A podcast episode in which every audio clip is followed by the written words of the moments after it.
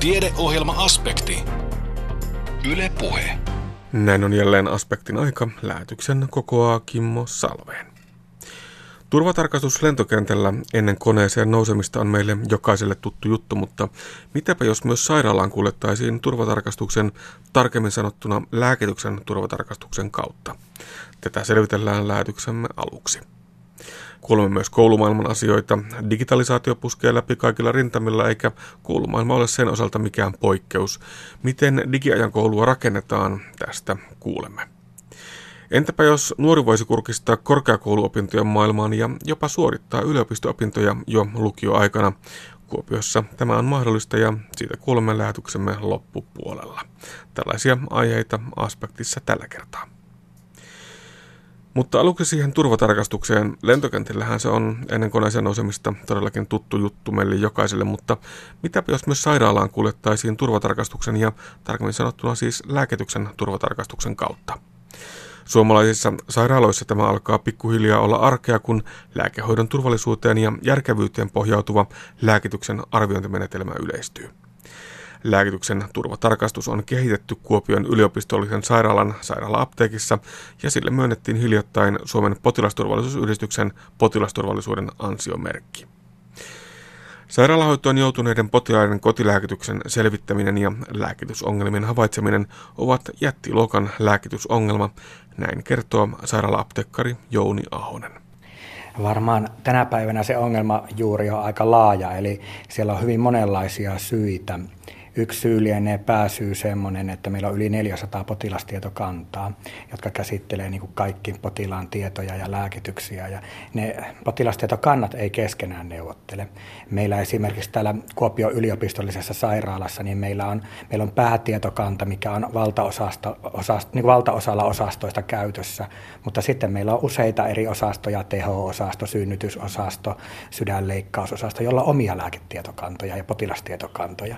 Ja ne ei välttämättä näy sitten sillä meidän päätietokannassakaan. Eli paljon on kehitetty tietokantoja, mutta ne ei vaan juttele keskenään ja sen takia potilaalta niin monta kertaa joudutaan aina kysymään, että mitä, mitä olet käyttänyt. Toinen semmoinen merkittävä syy on sitten se, että potilaat ei välttämättä käytä niitä lääkkeitä niin kuin ollaan haluttu. Ja sekin ollaan huomattu täällä meidän tutkimuksissa, että, että monta kertaa potilas saapuu tänne sairaalan vastaanottoon, päivystysvastaanottoon juuri sen takia, että hän on lopettanut jonkun lääkkeen käytön, joka oli tärkeä. Että siinä on sekä tietokannasta johtuvia syitä, potilaasta johtuvia syitä ja muun muassa syynä on se, että jos ostetaan tuolta normaalista avoapteekista lääkettä, niin nekään ei näy niissä tietokannoissa, jos ne on näitä itsehoitolääkkeitä. Että hyvin monenlaiset syyt on täällä takana ja sen takia tämä on merkittävä ongelma.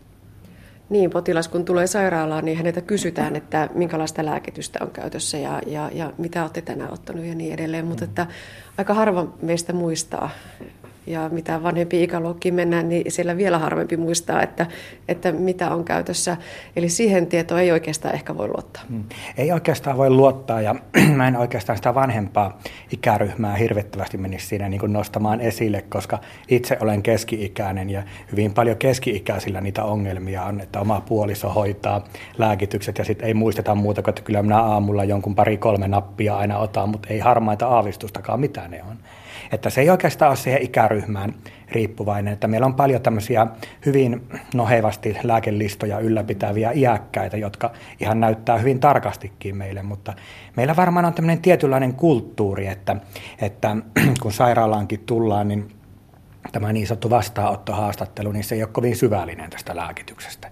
Ja siinä ollaan jännittyneessä tilassa ja ei tiedetä mikä vaivaa, niin ei ehkä muista kertoakaan kaikkea. Että tietynlaisia muutoksia siihen haastattelurutiiniinkin täytyy meidän tehdä. Mm. No mutta miksi sitä aina tivataan sitten kuitenkin edes sen muutaman kysymyksen verran, että mitäs lääkkeitä teillä on käytössä? Mm. Kyllähän ne lääkkeet kaiken kaikkiaan on tärkein hoidon väline tänä päivänä. Ja se on myös tulevaisuudessa. Ja, ja se on se potilaan tärkein itsehoitoväline siellä kotona. Ja kyllä niistä tarvitaan tavallaan sitä tarkempaa tietoa. Se on ihan, ihan, ihan fakta ja niistä saadaankin. Mutta ei saada vielä näillä normaali perinteisillä kysymyksillä riittävän tarkkaa tietoa. No mihin se pahimmillaan johtaa, jos mm. Hoitavalla taholla ei ole tietoa lääkityksestä. Kyllä, kyllä se voi johtaa niin hyvinkin pahoihin ongelmiin ja voidaan sanoa, että jos meillä ei ole tiedossa, että potilas on lopettanut itsenäisesti lääkkeen käytön, niin pahimmillaan lääkäri tehostaa vielä edelleenkin sitä lääkehoitoa ja potilas voi saada pahimmillaan vaikka vakavia haittoja, niin sanottuja yliannostushaittoja jo siitä, että se lääkärin aiemmin määräämä annos olisi ollutkin jo ihan riittävän hyvä. Et meillä on esimerkkejä, että meillä tulee sydämen vajaatoiminnan pahenemisia ja sitten ollaan lopetettu diureetin käyttö, kun se haittaa se diureetti vähän kylillä käyntiä, kun pissattaa päivällä. Tai meillä on jotain keuhkoahtauma-potilaita ja todetaan sitten tarkemmassa haastattelussa, että en mä niitä lääkkeitä käyttänytkään, kun meni niin hyvin pitkän aikaa. Eli kyllä niitä lääkkeitä pitää käyttää ja sitten jos potilaalla tuntuu siltä, että nyt ei tarvetta niille ole, niin sitä pitää keskustella kyllä oman hoitavan lääkärin kanssa. Toinen paha, mikä voi olla siitä, jos jättää, jättää kertomatta tai ei tiedetä, niin on se, että käyttää kotona jotain lääkettä, jota ei sairaalassa tiedetä. Ja sitten sairaalassa ei sitä saa ja alkaa tulemaan erilaisia omituisia vierotusoireita ja sitten ruvetaan miettimään, että miten tämä yhtäkkiä tämä herra tai rouva on näin sekavassa kunnossa ja se voi johtua siitä, että puuttuu lääke, joka aiheuttaa, aiheuttaa sen vierotusoireen. Niin, eli toisaalta ei riitä sekään, että meillä olisi se tietokanta, mistä nähdään, että mitä lääkkeitä on määrätty, millä annoksella per päivä, koska edelleen pitää sitä potilaalta saada se mm-hmm. tieto, että no oletko ottanut tämän ohjeen mukaan. Juuri näin. Eli meillä sosiaali- ja terveysministeriö on parhaillaan kehittämässä Suomeen tämmöistä kattotietokantaa lääkkeelle, johon parhaimmillaan tulisi itsehoitolääkkeitä ja tulisi reseptilääkkeitä ja yksityispuolella määrättyjä lääkkeitä, julkisella puolella määrättyjä. Mutta edelleenkin sitä uupuu se, että olenko minä ne ostanut, tai jos minä olen ostanut ne lääkkeet, olenko minä ne käyttänyt vai olenko käyttänyt toiselle henkilölle kuuluvia lääkkeitä. Eli meillä on tämä soppa oikeastaan niin monen keittäjän käsissä, että ainut, joka tuntee, on potilas itse tai lääkkeet potilaalle antava henkilö. Mm. Näinpä. Meillä on myös tutkimustuloksia siitä, että mikä se käytäntö on. On tämmöinen KYS-meilahti-tutkimus, jossa on suoritettu lääkityksen turvatarkastus lähes sadalle meilahdelle ja lähes sadalle kysin päivystyspotilaalle. Ja tässä aineistossa niin ainoastaan yhdellä potilaalla tämä potilastietokantaan vahvistettu lääkitys oli sama kuin sitten se todellinen käytössä oleva lääkitys. Tämä kuulostaa ihan hurjalta, mutta onko se arkipäivää? Juuri näin, eli me tehtiin täällä Kuopiossa niin Meillä on seitsemän tutkimusta tehtynä ennen tätä kysmeilahtea ja ollaan eri klinikoilla katsottu sitä, että kun on ollut potilaalle vahvistettu lääkelista, jolla tavallaan potilas on jo sairaalassa hoidossa, ja sitten tehdään tämmöinen tehostettu haastattelu, niin huomataan, että ne eroavaisuuksien määrät on aika hurjia, että keskimäärin viisi eroavaisuutta joka potilaalla ja aivan yksittäinen potilas, jolla se lääkelista on siellä sairaalan tietokannassa täysin oikein. Eli kyllä tämä Kysmeilahden tulos, niin siinä vaan haluttiin katsoa, että tämä ei olisi pelkästään savolainen ongelma. Eli kyllä me niin kuin, niin kuin tässä vähän jo ennakoitiin, että kyllä tämä valtakunnallinen on ja näin siinä kävi, että molemmilla oli erittäin huono tulos ja ainoastaan Kyssillä yksi potilas oli oikealla lääkkeellä. Joo.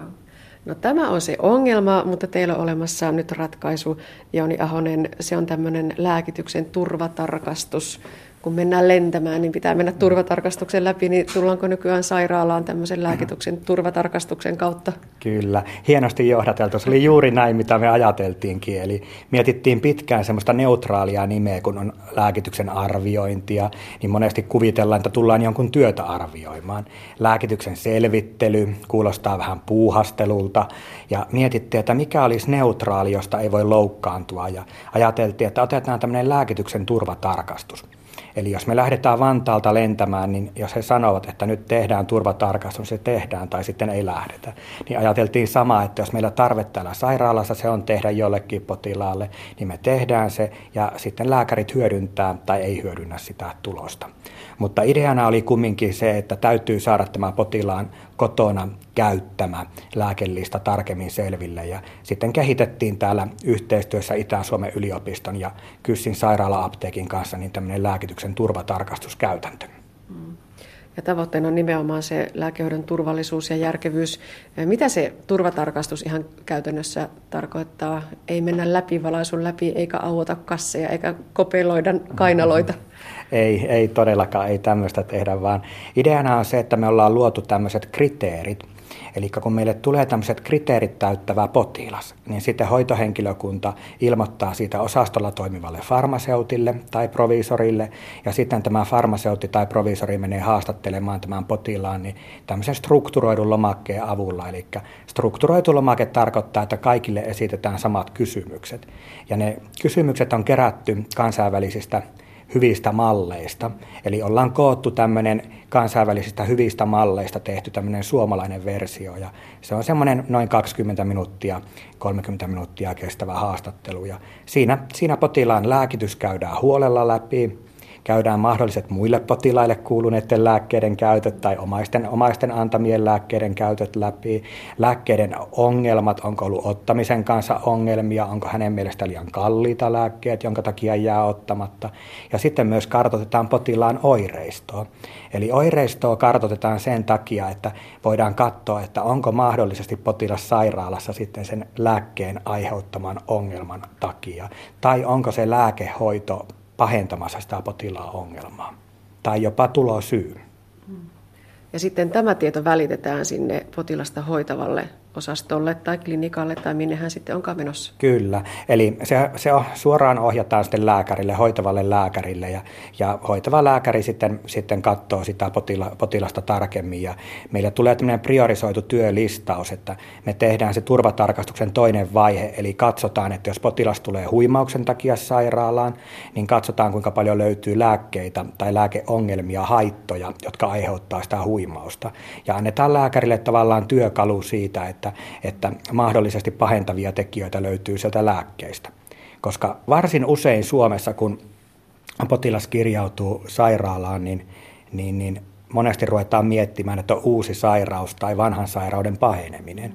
Mutta niin kuin meilläkin tässä Kysmeilahti tutkimuksessa, niin Kyssiin kirjautuneista potilaista, niin joka kol, lähes joka kolmannella lääkkeet oli todennäköinen syy sairaalaan joutumiseen. Ja ikäihmisten kohdalla 75 vuotta ja vanhempien kohdalla niin ihan kansainvälisten tutkimusten mukaankin niin noin 30-33 prosenttia sairaalaan joutuvista potilaista niin tulee lääkehaitan takia. Tässä puhutaan siis nimenomaan sairaalahoitoon tulevista potilaista. Onko ajatuksena tehdä se turvatarkastus kaikille vai sitten on joku seula, jonka kautta tulevat ihmiset päätyvät sinne? Tämä turvatarkastuskäytäntö on niin kuin aika laajasti levinnyt nyt Suomen mittakaavassa ja muun muassa Kyssissä, niin Kyssin johto on tällä hetkellä resurssoimassa meille uutta osastofarmasia vakanssia päivystysalueelle, joka tavallaan olisi edes auttamassa, että yhä useampi potilas saataisiin käymään läpi tämä, tämä turvatarkastusprotokolla. Ja optimaalistahan olisi, että hoitohenkilökunta pystyisi haastattelemaan potilaat jo tällä, tällä turvatarkastuslomakkeistolla ja sitten farmasian asiantuntijat sitten tekisivät tämän tavallaan tarkastuksen, että onko niissä lääkkeissä mahdollisesti se syy sinne sairaalaan joutumiseen ja onko ne, niin ne lääkitykset niin järkeviä järkeviä. Niin tämä olisi se optimaalinen tilanne, mutta, mutta tällä hetkellä vielä on vähän matkaa siihen, että, että tämmöinen yleinen haastattelukäytäntö hoitohenkilökunnalle asti menisi. Mutta tämä idea, josta nyt on, on, teidät on palkittukin Suomen potilasturvallisuusyhdistyksen potilasturvallisuuden ansiomerkillä, niin se on kuitenkin jo levinnyt aika laajasti, eli sillä todella oli tarvetta. Kyllä, sille oli valtavasti tarvetta ja muun muassa Meilahdessa tämä projekti tuotti sitten sinne ensimmäisen osastofarmaseutin osastolle, tai taitaa olla heille jopa proviisori, joka siellä tekee töitä tänään, mutta, mutta farmasisti kumminkin ja, ja valtakunnallisesti herättänyt laajasti huomiota ja nykypäivänä jo aika monessa sairaalassa on päivystysalueella osastofarmaseutti töissä. Että tarvetta oli. Hmm.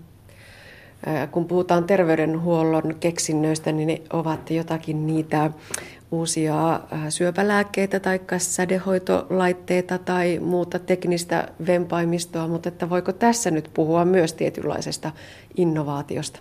No ky- kyllä se on ainakin uudesta suomalaisesta innovaatiosta, että maailmallahan tätä tämmöistä kliinistä farmasiaa ollaan paljon jo tehty ja siellä farmasian ihmisillä on aika merkittävä rooli siinä potilaan, kirjautuvan potilaan, sairaalaan tulevan potilaan lääkitysten selvittämisessä. Ja, ja nyt ollaan Suomessa ottamassa sitten pitkiä harppauksia eteenpäin. Ja yhteistyö, moniammatillinen yhteistyö niin lääkäreiden ja hoitajien kanssa niin on alkamassa myös meillä. Ja saadaan sellainen tiimi, missä työskentelee sitten lääkealan osaaja ja lääketieteellinen osaaja. Ja sitten hoitopuolen ammattilainen. Eli, eli silloin me potilaalle pystytään takaamaan, takaamaan jo niin kuin laajakatseisempaa hoitoa. Ihan niin kuin tuossa alussa puhuttiin Jouni Ahonen, niin on niin, että eivät edes ne keski-ikäisetkään, eli me juuri muista, että mi- mitä lääkitystä on käytössä ja tuliko aamulla otettua nyt juuri tämän päivän annostus vai ei. Miten voisi itse pitää paremmalla seurannalla sitä omaa lääkitystään silmällä pitää myös se, että jos joutuu sairaalahoitoon ja täytyy pystyä sitä todentamaan? Juuri näin, eli kun meillä on tällä hetkellä ne lukematon määrä niitä erilaisia potilastietokantoja ja ne ei ole enää kaikki lähellekään ajan tasalla eikä sisällä sitä oikeasti käytössä ollutta lääkettä välttämättä, niin me on jouduttu yhä enemmän niin kuin vastuuttamaan sitä potilasta tai asiakasta itseään. Eli suosittelen kovasti, että tämmöisillä henkilöillä, joilla on useampia lääkkeitä, niin tehtäisiin tämmöinen lääkelista, joka voi olla ihan yksinkertaisimmillaan niin paperille kirjoitetut lääkkeet ja nimet ja vahvuudet ja ottokerrat. Montako kertaa ottaa aamulla vai illalla. Se on hyvin yksinkertainen, mutta sitten muun muassa internetissä löytyy tämmöinen ilmainen www.laakekortti.fi, niin siellä voi täyttää ihan nettiympäristössä sitä korttia ja se on helppo ylläpitää. Ja sitten voi vaikka omasta apteekista kysyä, että voitaisiko me toimia niin, että te tekisitte mulle tämmöisen kortin. Ja jos asioi samassa apteekissa, niin se on, se on aika järkevää. Ja omaiset suosittelen tekemään omille iäkkäille ystäville menin tekemään tämmöisiä lääkelistoja. Ja jos ambulanssi vaikka sitten yöllä tulee hakemaan, niin hyvä olisi sitä yöpöydältä sanoa, että otatteko tuon lääkekortin mukaan. Niin silloin sairaalassa päästään heti siihen mahdollisimman oikeaan lääkehoitoon, mikä on kyllä yksi toipumisen tärkeimpiä edellytyksiä. Lääkityksen turvatarkastuksesta kertoi apteekkari Jouni Ahonen Kysin sairaala-apteekista. Toimittajana edellä oli Anne Heikkinen. Digitalisaatio puskee läpi kaikilla rintamilla eikä koulumaailma ole sen osalta mikään poikkeus.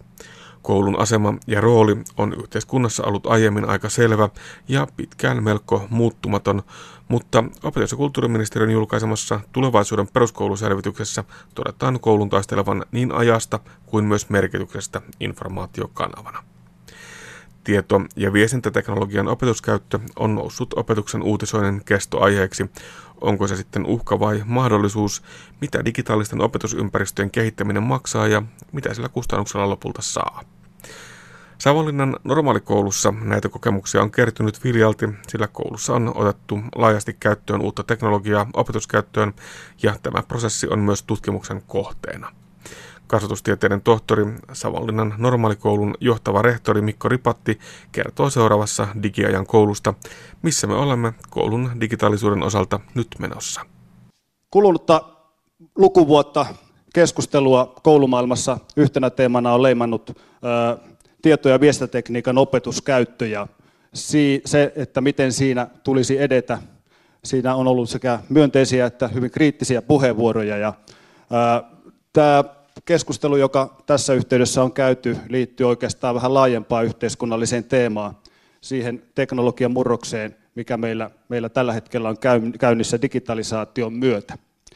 Jos katsotaan yleensä tuota teknologiaa, niin siihen on aikojen saatossa suhtauduttu kriittisesti ja, ja, ja se ei ole aina ollut helppoa. Se on aiheuttanut kipeitä tilanteita. Suomalaisessa kirjallisuudessa yksi hyvä esimerkki löytyy kirjailija Arvid Järfeltin teoksesta Maailman lapsia – jossa hän kuvaa Rusthollin isäntää, joka tuo uuden niittokoneen pellolle. Ja tuossa niittokone, niittokone sitten isännän mukaan vastaa kuutta työmiestä, niittomiestä. Ja sitten torpparit, jotka ovat tuolla pellolla niittämässä, niin päättävät haastaa tämän isännän niittokoneen kuusi torpparia. Ja he heittävät paitansa pois ja terottavat viikatteet ja ryhtyvät kilpasille tuon niittokoneen kanssa. Ja vaikka he virittävät voimansa äärimmilleen, niin he kokevat tappion nuorelle isännän pojalle tuossa niittokilpailussa ja kone vie voiton ja Järnefelt kuvaa sitä teknologian murrosta, mikä liittyy maanviljelyyn tuona aikana. Vastaavia esimerkkejä meillä historiasta löytyy vaikkapa Kiinan boksarikapinallisista. Kerrotaan, että rautatiet veivät kantajilta työt ja oli yhtenä syynä tuon kapinan syntyyn tai sitten Iso-Britannian ludditeista, kun nuo kehruukoneet siellä keksittiin. Ää, tästä käynnistä olevasta megatrendeistä tämä digitalisaatio on sanottu olevan ehkä voimakkaimmin ja suorimmin vaikuttava tämmöinen megatrendi tämän ajan ja hetken ihmisten elämään. Ja esimerkiksi Jyrki Kasvi on kuvannut, että se on kuin tsunami, jolla voi joko surfata tai johon voi hukkua. Miten tähän teknologian mukanaan tuomaan edistysuskoon tai oikeastaan murrokseen sitten tulisi koulun näkökulmasta suhtautua? Miten siihen on tähän hetkessä vastattu? Yksi esimerkki liittyy tai oikeastaan löytyy tuosta vastikään opetus- ja kulttuuriministeriön julkaisemasta tulevaisuuden peruskouluselvityksestä. Siinä muun muassa professori Jarkko Hautamäki toteaa, että lapset ja nuoret elää niin kuin maailmassa ja, koulu kohtaa niin kuin nuorten sukupolven ja joutuu niin kuin taistelemaan niin kuin tämmöisiä sosiaalista mediaa ja harrastuksia ja internetin kautta aukeavaa rajatonta tietoa ja, ja, viihteen kanssa ja tavallaan taistelemaan sitä nuorten ja lasten ajasta. Ja tämä aiheuttaa tilanteen, jossa koulu on yhä useammalle nuorelle vain yksi, usein kriittisesti nähty kehitysympäristö muiden joukosta. On useita kasvatustieteilijöitä, jotka tällä hetkellä tavallaan varoittaa siitä kuilun repeämisestä tämän päivän nuorten ja sitten toisaalta nuorten toimintatapojen ja koulun toimintatapojen välillä. Koulu ei voi jäädä siinä, siinä murroksessa seisomaan tumput suorina, vaan totta kai joudutaan miettimään ja kehittämään sitä toimintaa niin, että pysytään yhteiskunnan kehityksen mukana. Myös sitten, kun tarkastellaan elinkeinorakennetta ja sen muutosta Suomessa, niin noin sata vuotta sitten meillä 70 prosenttia ihmisistä sai elantonsa alkutuotannosta, maataloudesta ja sitä läheltä olevilta aloilta ja sitten noin 10 prosenttia teollisuudesta ja parikymmentä prosenttia palveluista, niin tänä päivänä tuo suhde on täysin toisinpäin. Noin 70 prosenttia saa palveluista, erilaisista palveluista. Osa niistä on korkean osaamisen palveluita ja osa on sitten ihan perinteisiä palvelualan töitä ja työpaikkoja on selvää, että tuo elinkeinorakenne muutos tarkoittaa myös koulun kannalta jotakin. No, toinen tämmöinen usein käytetty ver, niin kuin kehitystrendi on se, että tätä digitalisaatiota on verrattu sähköistymiseen. Se, mitä tapahtui 1890-luvulta 1940-luvulle, on tapahtumassa uudelleen digitalisaation myötä meidän elinkeinorakenteessa ja työssä ja opiskelussa. Eli samalla tavalla kuin toi sähköistyminen muutti yhteiskuntaa, niin samalla tavalla tuo digitalisaatio muuttaa. Ja tuo tarkoittaa sitä, tai on arvioitu, että noin puolet tai jopa yli puolet bruttokansantuotteesta on Suomessa digitaalisessa muodossa 2020-luvun alussa. Vastaavia tämmöisiä isoja Isoja liikkeitä nähdään myös siinä, mitä tapahtuu tietoliikenteessä tänä päivänä. Arvioidaan, että 2020-luvun taitteeseen meidän tietoliikenteen määrä, datamäärä tuolla tietoverkoissa 230 kertaistuu ja sitten 2020-luvulla niin edelleen 100 kertaistuu. Se tarkoittaa sitä, että tuo digitalisaatio ja siihen liittyvä elämänmuoto niin se tavallaan niin kuin määrittyy uudelleen ja, ja sen merkitys varmasti kasvaa osana ihmisen toimintaa ja sosiaalisia käytänteitä. No, tämä muutos, mikä tapahtuu, niin heijastuu vääjäämättä kaikille koulutussektoreille ja myös perusopetukseen ja peruskouluihin. Ja on sanottu, että tavallaan tämmöinen ää, taloudellinen taatuma kiihdyttää digitaalisen tuottavuuden kasvua. Päteekö tämä sitten oppimiseen ja kouluihin? Ja jos, niin millä tavalla? Tiedetään, että resurssit tämän päivän Suomessa voi olla aika tiukat ja näyttää siltä, että ne ei ainakaan hetkeen tule lisääntymään. Ja kuitenkin odotetaan, että pitäisi tuottaa laadukkaampaa ja yhä parempaa oppimista olemassa olevilla voimavaroilla. Onko se mahdollista? Jos on, niin miten? No, mennään tuohon kysymykseen. Katsotaanpa sitten vähän, mitä me tiedetään tieto- ja viestintäteknologiasta ja onko siitä tällaisten laajempien tutkimusten näkökulmasta hyötyä oppimiselle? Kannattaako siis tuohon opetusteknologiaan, tieto- ja viestintäteknologiaan opetuskäytössä investoida? Taannoin kohistiin parisen vuotta, vajaa pari vuotta sitten ruotsalaistutkimuksesta, jossa väitettiin, että taulutietokoneella opiskelevat lapset päihittivät kynää ja paperia käyttävät. Tuo tutkimus itse asiassa oli, oli osa väitöstutkimusta, joka, jossa, jossa tutkija ennakkotietona sitten kertoi tutkimustuloksistaan ja sitten siitä on, on, on julkaistu tutkimus. Ja tuo tutkimus, siinä oli kolme tutkimusryhmää ja en niistä lähde sen enempää sanomaan, mutta siinä näistä ryhmistä sen verran, että yksi ryhmä opiskeli perinteisillä oppikirjoilla, toinen ryhmä opiskeli niin, että heille oli annettu yksilöllisesti käyttöön sekä opettajalle että oppilaille tablet-tietokoneet ja sitten kolmannelle ryhmälle heillä oli opettajia, opettajia koulutettu tähän opetusteknologian käyttöön vuoden ajan ja he olivat sitoutuneet käyttämään tiettyjä tapoja ja, ja, ja perehtyneet sen laitteen käyttöön. Ja, ja tämän tutkimuksen mukaan sitten nämä kolmannessa viimeksi mainitussa ryhmässä niin valtakunnallisissa kokeissa niin olleet menestyivät tai oppilaat menestyivät niin valtakunnallisissa kokeissa jopa 20 prosenttia paremman kuin nämä muut ryhmät. No, tämä tutkimus oli aika iso, siinä oli aika pitkä seurantatutkimus, mutta, mutta tota, niin oikeastaan nyt kiinnitän lähinnä huomiota siihen, että, että, että nämä tulokset olivat hyvin samansuuntaisia kuin sitten varsinaisissa laajemmissa meta-analyyseissä, joita itse käytimme, kun tuolla Savolinan normaalikoulussa lähdimme menemään eteenpäin, niin mitä niistä, mitä niissä niin kuin on sanottu ja löytyykö niistä tukea niin kuin sille perusteelle, että lähdetään tuomaan voimakkaasti opetukseen sitä opetusteknologiaa ja, ja kehittämään siihen liittyvää pedagogiikkaa. No, näyttää siltä, että, että ne tulokset näissä meta-analyyseissä on hyvin ristiriitaisia keskenään. Jotkut niin kuin, antaa selviä merkkejä, että siitä olisi hyötyä, mutta sitten on tutkimuksia, joissa myös kiistetään. Sitä voi olla jopa haittaa. Mutta se, mikä niin kuin, näyttää nousevan näissä meta-analyyseissä esille, niin on se, että semmoiset niin hyvään oppimiseen liittyvät tunnuspiirteet tuntuvat olevan yleisempiä niissä ryhmissä, joissa tätä teknologiaa on käytetty. Tässä on joitakin tämmöisiä myönteisiä tunnuspiirteitä, eli tämmöisissä kouluissa ja opetusryhmissä, missä oppilaat ovat käyttäneet johdonmukaisesti ja sitoutuneet käyttämään vaikkapa kannettavaa tietokonetta tai tablet-laitetta, niin niin, tota, niin he käyttivät enemmän yhteistoiminnallisia työtapoja, osallistuivat enemmän projektiperustaiseen työskentelyyn, työskentelyyn kirjoittivat enemmän ja tuottivat korkealaatuisempaa tekstiä. Eli ovat semmoisia niin tekijöitä, jotka, jotka sitten tukee, tukee tavallaan sen tyyppistä oppimista, mitä me ehkä tänä päivänä ajatellaan olevan laadukasta.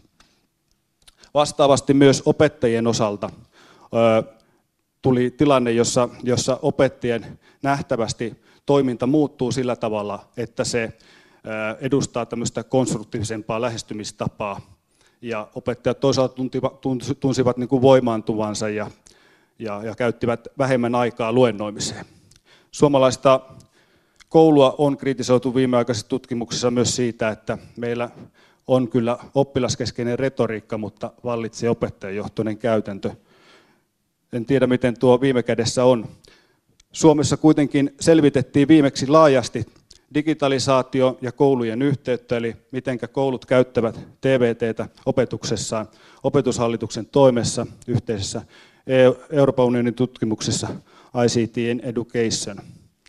Ja tuo tutkimus ei kauhean mairitteleva ollut suomalaisen koulun maailman tota, niin, näkökulmasta, sillä, sillä Varustelutaso katsottiin olevan ihan keskitasoa, mutta käytön määrä, siinä me oltiin häntä päässä.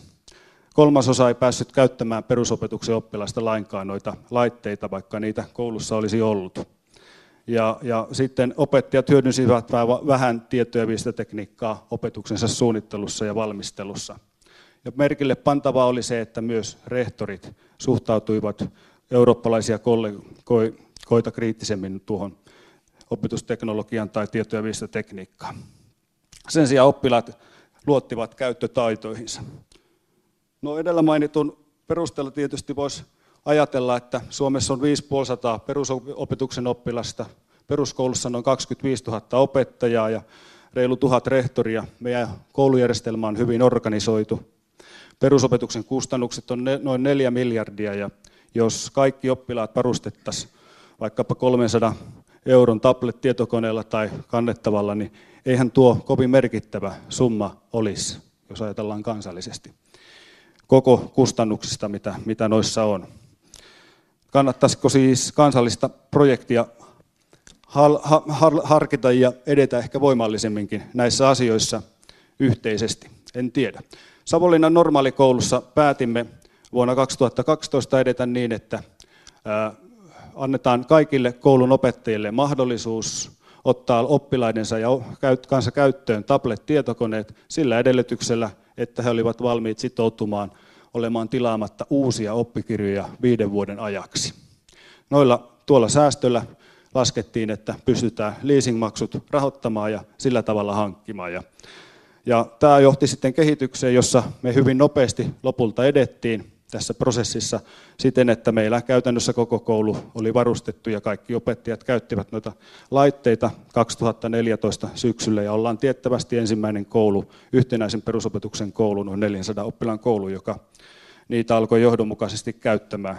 Tuosta kehitystyöstä teknologiayhtiö Apple myös meille tämmöisen ADS-statuksen ensimmäisenä Suomessa. No, me tuossa mietittiin sitten sitä, että Tuossa ensimmäisenä on se kysymys, jonka esitin opettajille, ja siitä alkoi tavaton keskustelu opettajien kanssa, että mitä se tarkoittaa oman opetuksen kannalta, mitä siinä minun täytyisi toimia, kuinka täytyisi toimia. Ja meillä sitten sattui olemaan onnellinen tilanne, että meillä oli semmoista osaava hanke rahoitusta, jolla me pystyttiin vastaamaan sitten myös tähän täydennyskoulutukseen ja opettajien perehdyttämiseen.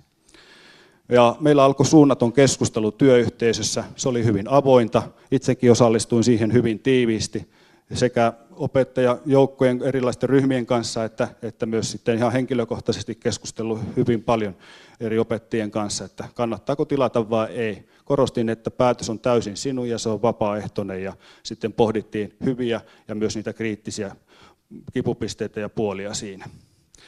Ja taustalla meillä oli tämmöinen pedagoginen ajatus, että me siirrytään kuluttajakeskeisestä pedagogiikasta tämmöiseen tuottajakeskeiseen pedagogiikkaan. Jos kärjistän hieman, niin sanon, että tyhjien oppikirjojen, työkirjojen aukkokohtien täyttämisestä siihen, että oppilaat itse tuottaisivat ja tekisivät mahdollisimman paljon artefakteja. Ja tämä käytännössä sitten tarkoitti sitä, että tämmöistä projektiperustaista työskentelyä, tutkimusperustaista työskentelyä ja etenemistä näissä asioissa. Ja se vahvisti myös sitten opettajien keskinäistä suunnittelua ja yhteistyötä hyvin paljon. Meillä muodostui aika monia tämmöisiä co-teaching-luokkia, jossa rinnakkaisluokan opettajat yhdessä sitten ryhtyivät opettamaan omia luokkiaan ja, ja se sillä tavalla herätti toimintakulttuurissa meillä monia muutoksia ja yhteistoiminnallisia käytänteitä. No sitten me kirättiin aktiivisesti kyllä kyselyillä heti alusta alkaen tietoa ja sitten tuo kysely kyselyistä ollaan sitten hedetty tutkimukseen. Ja ihan aluksi niin kysyttiin heti ensimmäisen vuoden jälkeen mukana olleilta oppilailta ja vanhemmilta, huoltajilta ja opettajilta niin kuin palautekyselyä siitä, miten tämä on mennyt. Ja siellä ei varsinaista tutkimusta siis ole taustalla, mutta ne vastausten perusteella meillä näytti nousevan tämmöisiä asioita esille, että ensinnäkin yksilölliset oppimiskokemukset näyttivät vahvistuneen. Sitten tutkiva oppiminen oppijoiden mukaan tuntui lisääntyneen. Sitten luokan työskentely, työskentelyilmapiirin katsottiin parantuneen, ilmeisesti sen takia, että se vuorovaikutus lisääntyi. Ja sitten tämmöinen jakamisen kulttuuri, jossa oppijat jakavat tekemiään videoita, esityksiä, tuotoksia, niin sekin vahvistui. Vanhempien tietoisuus oppilaiden koulutehtävistä sen sijaan heikkeni. Enää ei ollut sitä perinteistä välttämättä matematiikan kirjaa, jossa, jonka aukeamaa yhdessä vanhemmat lasten kanssa laskee siellä kotona, jos se on jäänyt kesken tai, tai, tai vaan, vaan, vaan sitten siellä saattoikin olla, että ne tehdään tabletilla. Ja tämä oli uusi asia vanhemmille. Myös Erkkapedan oppilaiden, erityisoppilaiden niin puolella huomattiin, että se ei kaikkien kohdalla toimi niin kuin on ajateltu. Meillä sitten käynnistyi useita pro-gradu-tutkimuksiakin myös tästä. Ja, ja sitten toisessa vaiheessa niin yhteistyö professori Laura Hirston kanssa tiivistyi ja oikeastaan siinä, mitä Lauran kanssa sitten ollaan saatu selville, niin on kolme aluetta, että ollaan toisaalta katsottu tämmöistä minäpystyvyyttä, että miten oppijat kokevat pystyvänsä niin kuin ratkaisemaan asetettuja ongelmia, sitten miten tämä on vaikuttanut oppilaiden opiskelumotivaatioon ja sitten näitä itsesäätelytaitoja, eli oman toiminnan ohjauksen taitoja, niin niitä ollaan myös vähän tarkasteltu. Ja nyt meillä on sitten verrokkiryhmiä ollut, ollut sekä kuntapuolen että kouluun ja, ja sitten verrattu näitä meidän tablet-luokkia ihan vähän perinteisempiin luokka, luokka, luokkiin sitten tuolla kuntapuolella ja siellä näyttää olevan nyt motivaatiopuolella ensinnäkin eroja ja sitten on eroja, eroja tässä jakamisen kulttuurissa ja yhteistyön tekemisessä. Et, et kyllä siellä niin kuin muutoksia on tapahtunut ja näistä ollaan nyt tekemässä sitten loppuraporttia tai professori Hirsto on tekemässä loppuraporttia ja ollaan sitten vielä kolmannen vaiheen tutkimuskysymyksiä tehty. No sitten muita näkökohtia, niin tähän muutokseen on ollut se, että tuntuma meillä on, että kyllä tämä vahvistaa oppimaan oppimisen taitoja, monipuolistaa niitä oppijoilla. Se on se käytännön kokemus, mikä on tullut, ja se ehkä johtuu siitä, että kun oppilaille annetaan, lähdetään tekemään tutkimusperustaisesti, työskentelemään projektityöskentelyn mallilla, niin, niin oppilaat joutuvat ottamaan vastuulleen pitkiä työnkulkuja. Tehdään kysymys, haetaan taustatiedot, haetaan ratkaisuja, vähän syvennetään sitä tietoa jollain menetelmällä ja tehdään yhteenveto. Se on niin kuin pitkä, pitkällisempi prosessi ja sillä tavalla se vaikuttaa sitten noihin kolmeenkin teemaan. Lopetan viimeiseen diaan. On paljon mietitty sitä, että mihin tämä koulu on menossa. Jotkut futurologit, kuten esimerkiksi Thomas Frey, on ihan viime päivinä ottanut kantaa siihen, mikä on koulu tulevaisuudessa. Hän on ajatellut, että internetin suurin yritys 2030-luvulla on koulutusyritys, ehkä jonkinlainen virtuaalikoulu. Ja hän perustelee sitä sillä, että tekoäly kehittyy ja tämän avulla voidaan räätälöidä oppimisen polkuja yhä yksilöllisemmäksi ja antaa siihen sitten sellaista tukea oppijoille, että, että heidän oppimisprosessissa moni, nope, nopeudessakin moninkertaistuvat. En tiedä, onko se mahdollista, mutta jotain tässä on, on tapahtumassa. Siitä olen varma tälläkin saralla. On selvää, että oppiaine- ja luokkarajat pikkuhiljaa hämärtyvät. Se, ne pedagogiset mallit, jotka meillä on, niin tuntuvat tukevan tätä kehitystä. On, on varmaan selvää, että yhä yksilöllisemmät ja räätälöidymät oppimat, sen polut ja arviointi on tullut tietysti jo tämän uuden opetussuunnitelman myötä, mutta teknologia mahdollistaa personal learning environment-tyyppiset ratkaisut, jossa, joka tunnistaa sitten niitä yksilöllisiä tarpeita. Ja tämä johtaa siihen, että on mietittävä yhä joustavampia ja ehkäpä yksilöllisempiäkin koulunkäynnin muotoja tulevaisuudessa. Koulu, koulu muuttuu. Tietysti suurin asia on varmaan tämä teknologian muutos ja, ja, ja se, mitä me koulussa tällä hetkellä mietimme tosi paljon ja tutkimme, on virtuaalitodellisuuden ja lisätyn todellisuuden niin käytön mahdollisuuksia opetuksessa. Se, ne tuntuu hurjalta ne innovaatiot, mitä siellä tapahtuu ja, ja, ja luo varmaan uusia mahdollisuuksia. Koulun täytyy tässäkin olla mukana ajassa yhdessä tutkijoiden kanssa. Mutta sitten lopun tuohon viimeiseen kysymykseen. Tarkkaat arvot pysyvät vai pysyvätkö ne? En osaa sanoa. Meillä on muutamia johtavia ajattelijoita maailmassa. Ensinnäkin niin Timo Airaksinen aikanaan jo varmaan lähes kymmenen vuotta sitten puhui posthumanismista. Ja, ja sitten Harari, joka, jota pidetään tämän hetken tämmöisenä kuumana nimenä, josta paljon keskustellaan historian professorina, niin on esittänyt, että tämmöinen tulevaisuuden ihminen ei, ei enää perusta toimintaansa klassiseen humanismiin, joka on ehkä ohjannut meidän koulutussuunnitelmaa, vaan se on jonkinlainen dataismi ja Tuo tietysti kuulostaa hieman pelottavalta ja siinä mielessä pysyykö ne tärkeät arvot, jotka meillä on pysyneet kuitenkin tähän mennessä kaikissa perusopetuksen opetussuunnitelman uudistuksissa vahva, vahvasti taustalla, niin pysyvätkö ne jatkossa ja vai muuttuvatko ne? Tietysti on semmoinen kysymys, mitä, mikä pistää jo melko kokeneen koulumiehenkin miettelijäksi. Näin Savonlinnan normaalikoulun johtava rehtori Mikko Ripatti, joka puhui aiheesta Joensuussa järjestyssä Suomi-oppimisen kärjessä nyt ja tulevaisuudessa tapahtumassa. Kuuntelet siis aspektia, jonka kokoaa Kimmo Salveen. Tiedeohjelma Aspekti. Yle Puhe. Jatketaan edelleen opiskelumaailmassa. Mitäpä jos nuori voisi kurkistaa korkeakouluopintojen maailmaan ja jopa suorittaa yliopisto-opintoja jo lukioaikana? Kuopion lukiolaisilla on koko Suomenkin tasolla harvinaisen hyvä mahdollisuus tähän, kun Itä-Suomen yliopiston avoin yliopisto ja Kuopion kaupunki ovat solmineet sopimuksen opetusyhteistyön käynnistämisestä. Lukiolaisille on tarjolla Suomen laajin valikoima johdantokursseista perusopintoihin asti esimerkiksi historiasta, psykologiasta, luonnontieteistä, oikeustieteestä tai farmasiasta. Tästä lisää seuraavassa Anne Heikkisen haaseltavana ovat opiskelija Henri Toivonen ja opintoohjaaja Pauliina Pöntinen Kuopion Lyseon lukiosta. Kuopiossahan on aikaisemminkin ollut yliopistokurssien opiskelumahdollisuus lukiolaisille tuota, vielä 2000-luvun alussakin ja jossain vaiheessa ne hiipui sitten pois nämä mahdollisuudet ja ehkä me opintoohjaajat ja toki myöskin, myöskin sitten tuolta viraston puolelta niin on ollut kuitenkin se näkemys, että kyllähän niistä monille lukiolaisille hyötyä on ja sitä olisi hyvä sitten vähitellen herätellä uudestaan. Ja nyt tietenkin varsinkin tällä hetkellä uuden lukiolainkin näkökulmasta, niin tämähän on vastaa ajan henkeä, eli että annetaan valmiuksia niihin jatko-opintoihin ja mahdollisuus kurkata yliopisto-opintoihin jo tässä lukiovaiheessa. Eli sillä tiellä ollaan ja ennen kaikkea itsekin näistä kun ollaan keskusteltu, niin näin hyvänä, että alusta pitäen ollut, ollut tarjonta tämmöinen hyvin monipuolinen, eli aiemminhan siellä oli lähinnä luonnontieteitä, niin kuin tällä hetkellä monissa muissakin kaupungeissa on luonnontieteiden tai matemaattisten aineiden avoimen opiskelumahdollisuuksia lukiolaisille. Meillä taas löytyy niin sanotusti koko kattaus, monenlaisia muitakin vaihtoehtoja humanisteille, yhteiskuntatieteistä kiinnostuneille ja näin päin pois. Joko sulla, Henri Toivanen, on valmiina mielessä se, että mitä ovat ne opinnot, mitä haluat tuolta yliopiston puolelta lähteä kurkkaamaan? Kyllä, tuota, mä itse ehdin jo aloittamaan niitä.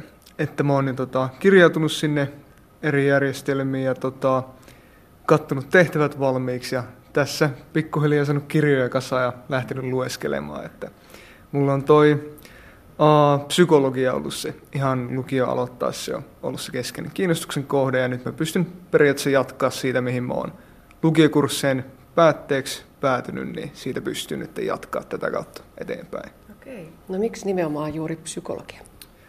Ah, se on tota, mua kiinnostaa varmasti ihmiset kovasti ja se sitten menee suoraan tähän asian ytimeen. Et en osaa ehkä sen paremmin sanoa. Että.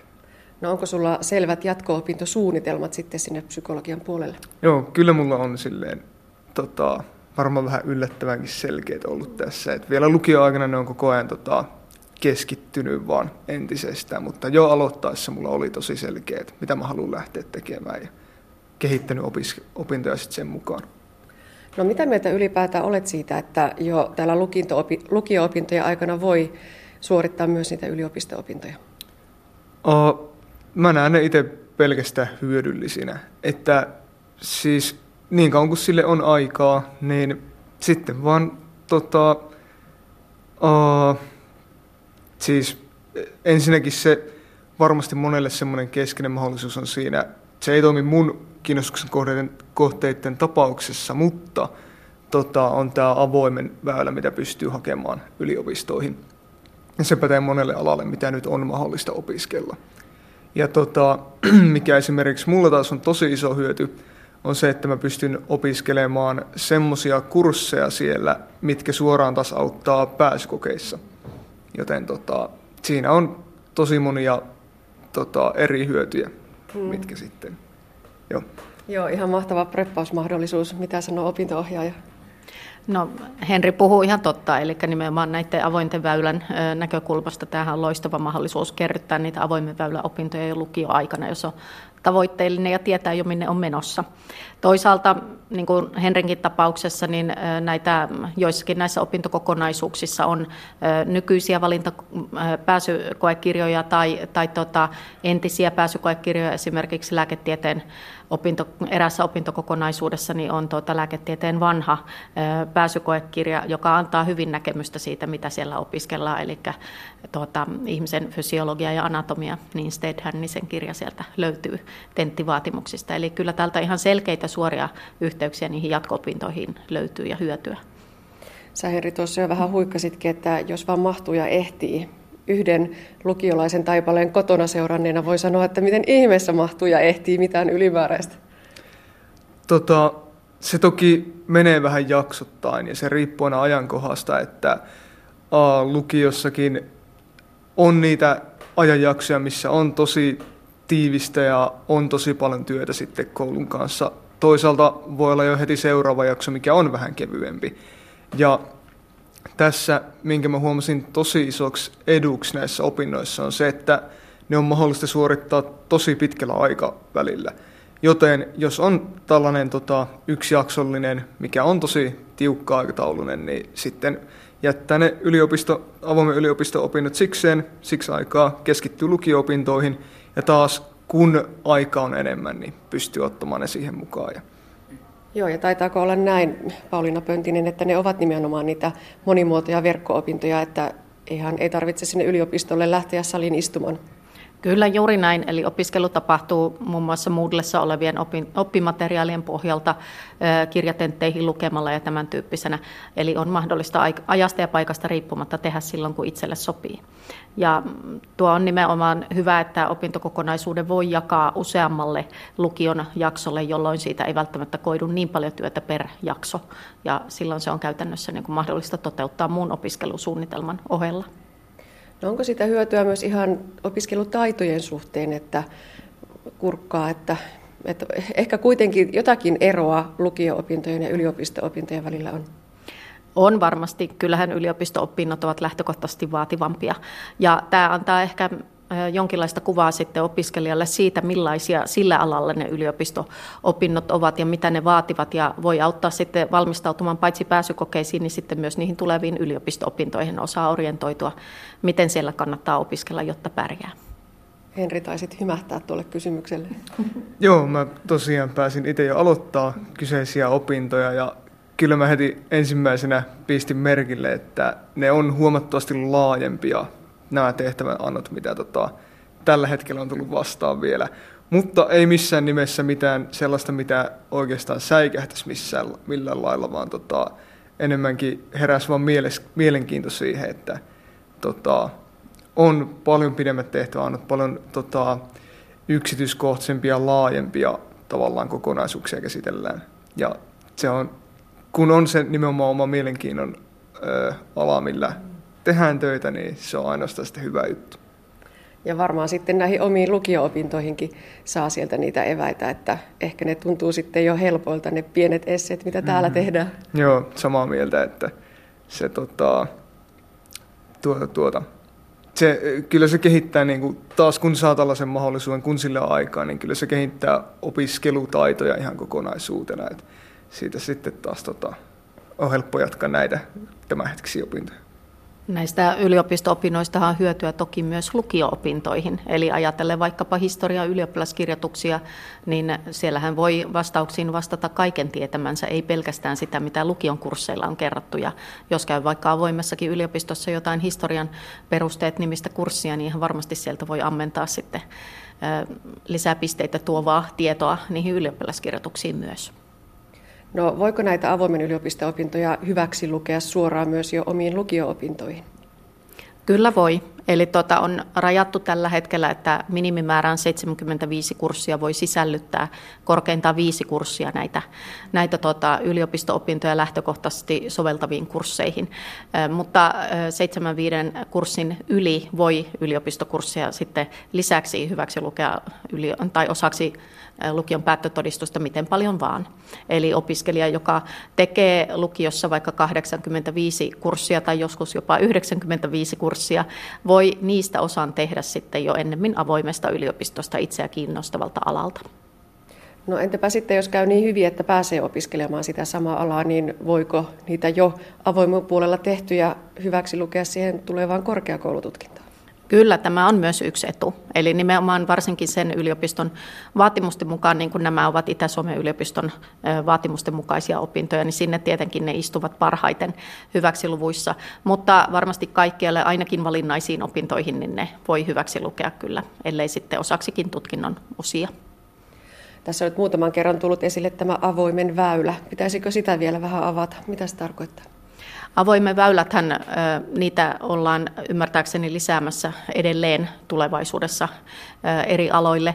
Tarkoittaa sitä, että aiempien suoritettujen opintojen pohjalta voi tulla valituksi tällaisten avoimen väylää pitkin tiettyihin opintoihin, eli tavallaan omassa kiintiössään.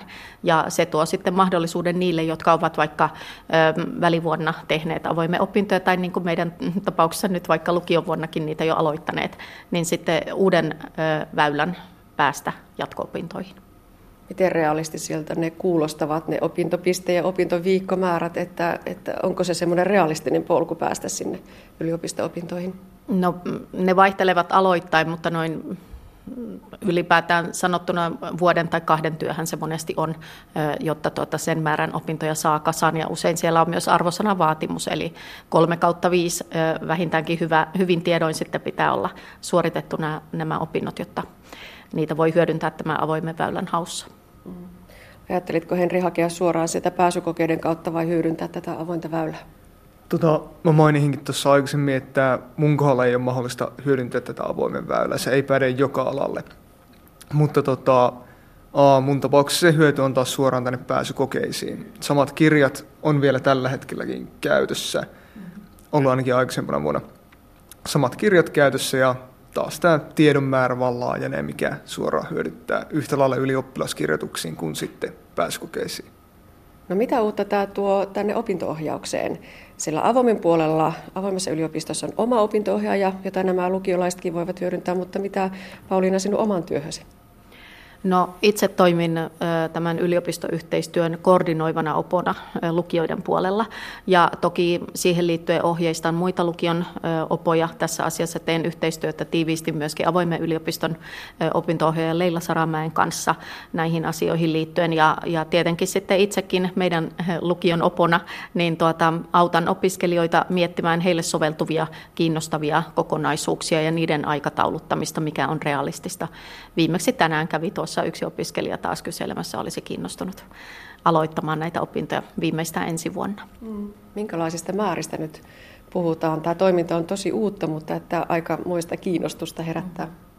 Tällä hetkellä ilmoittautuneita on muutamia, taitaa olla viisi kappaletta, mutta toki tämä mahdollisuuskin on ollut vasta tämän kuun puolivälistä alkaen suunnilleen, että siihen nähden ihan hyvä aloitus. Sen sijaan kiinnostuneita kyllä paljon enemmän, mutta toki kun se vaatii sen, että täytyy miettiä se osaksi sitä muuta opiskelusuunnitelmaa, niin on ennemmin järkevää miettiä rauhassa ja miettiä oman opon kanssa, niin kuin ohjeistus onkin, se kokonaissuunnitelma ja sitten, sitten lähteä suorittamaan, jos näkee sen mielekkääksi.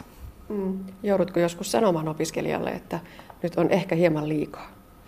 Kyllä, ihan jo pelkästään lukiokurssienkin puitteissa. Eli osa opiskelijoista ei tunnista sitten taas jaksamisen rajojaan, on hyvin kiinnostunut kaikesta, haluaa tehdä mahdollisimman paljon ja tietenkin vielä mahdollisimman hyvillä arvosanoilla. Ja joskus opinto-ohjaajana joudun sanomaan, että nyt me otetaan sinulta jotain pois, jotta sinä voisit paremmin. Eli hyvinvointi edellä mennään lukio-opinnoissa myös, olivatpa ne tavallisia lukiokursseja tai jotain muuta. Hmm. Tunnistatko Henri tuota, että olisi niin paljon kaikkea kivaa, mitä voisi ja haluaisi, mutta aina aika ja jaksaminen ei riitä? Tota, kyllä siinä mielessä, että me katsottiin tarkasti se, että mä aloitan vain yhdestä kurssista nyt avoimen puolella. Että kyllä mä kun vilkasin niitä ensimmäisen kerran, kun tämä tuli ensimmäistä kertaa puheeksi tämä mahdollisuus, niin mulla oli siinä monta kurssia auki, mistä mä olisin voinut jokaista lähteä opiskelemaan, mutta tota, Opon kanssa keskusteltiin asiasta ja päädyttiin, että se on kaikista parasta aloittaa se yhdestä ainoasta kurssista, lähteä siitä katsomaan, kuinka se menee, ja sitten täydentää niitä kursseja mahdollisesti ensi vuonna. Osa sitä yliopisto-opiskelua on se debatointi ja porina yhdessä muiden kanssa. Teillä on verkko- ja monimuoto-opiskelusta kysymys, mutta että syntyykö siellä myös sellaista keskustelua? Se ei ole ainakaan välttämätöntä. Mitä mä oon nyt lähtenyt näitä aloittamaan, niin se on mahdollista suorittaa aivan täysin siis yksilötyönä. Eli luetaan tarvittavat kirjat, tehdään tällainen esseetyylinen vastaus ja vaihtoehtoisesti taas sitten tentit. Mm. Mutta tota, tällaisessa verkko-opinnossa tämmöinen vuorovaikuttaminen muiden kanssa ei tässä mielessä ole ainakaan välttämätöntä. Mutta aika kiinnostavaa kyllä voisi olla. Varmasti, varmasti. Täytyy katsoa, kunhan pidemmälle pääse opinnoissa, että onko siinä millaisia mahdollisuuksia toimia tällä lailla ja onko siinä mahdollista päästä sitten tota, muiden opiskelijoiden tai opettajien kanssa keskustelemaan aiheista. Monilla kursseillahan voi olla keskustelualueita täällä Moodle-ympäristössä, joihin voi sitten oman kiinnostuksensa mukaan osallistua tai jättää osallistumatta, että ne kannattaa tutkia sitten tietenkin aina kunkin opintojakson osalta erikseen. Täällä lukioissa eletään uuden opetussuunnitelman aikaa. Tuoko se myös uusi OPSKin lukiota yhä vahvemmin sinne suuntaan, että se on väylä sinne korkeakouluopintoihin, niin kuin nyt tässä kuulostaa tämä kaikki, mitä olemme puhuneet? No kyllähän uusi OPS on tuonut jo sinällään ehkä jossain määrin valinnaisuutta Jonkin verran tietenkin pakollisia kursseja edelleen löytyy ja hyvä niin, jotta yleissivistys säilytetään.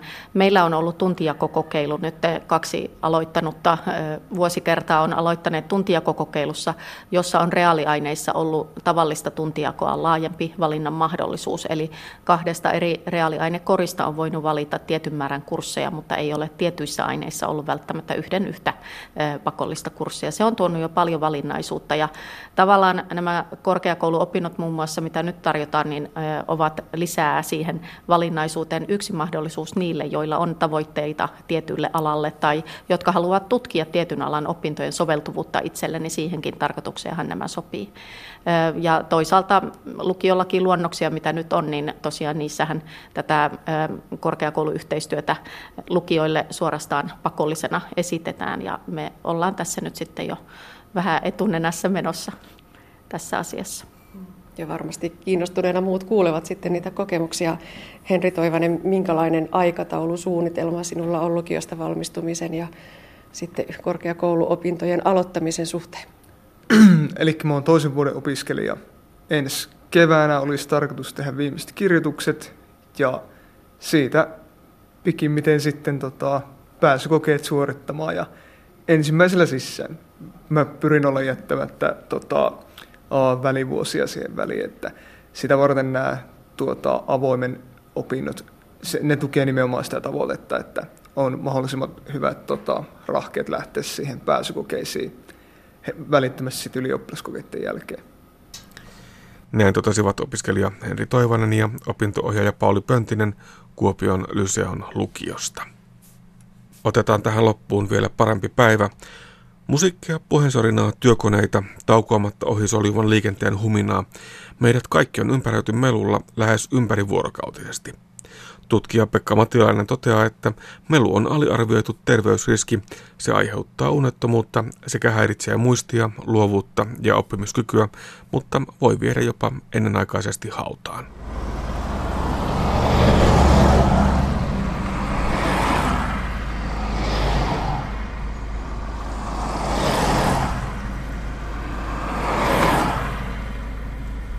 No voiko se melu olla ihan haitallista? Jos puhutaan terveydelle haitallisista asioista, niin voiko melun laskea sellaiseksi? Saksassa on tehty tutkimus, jossa on havaittu, että melualueilla asuminen tappaa tuhansia ihmisiä vuodessa. Suomen tasolla puhutaan muutamista tai muutamista kymmenistä kuolleista vuodessa pelkästään melusta. No millä mekanismilla melu meitä tappaa? Sitäpä ei tunneta. Se voi olla stressihormonien kautta, unenhäirinnän kautta ja siinä voi myös olla sitten nämä ilman pienhiukkaset mukana. Siinä voi olla yhteisvaikutusta, hiukkaset ja melu. Sitä ei oikein tiedetä sitä mekanismia, mikä se, mikä sitten varsinaisesti aiheuttaa esimerkiksi sydän- ja verisuonitautia. Mutta näitä saattaa olla muitakin. Meillähän on yhteiskunnassa noussut tässä viime vuosikymmeninä samalla kun se melualtistus on kasvanut, niin tullut näitä elintasosairauksia, mistä ei nyt ei välttämättä tiedetä, johtuuko ne ravinnosta, johtuuko ne jostain ympäristötekijästä, mikä siellä on se tekijä.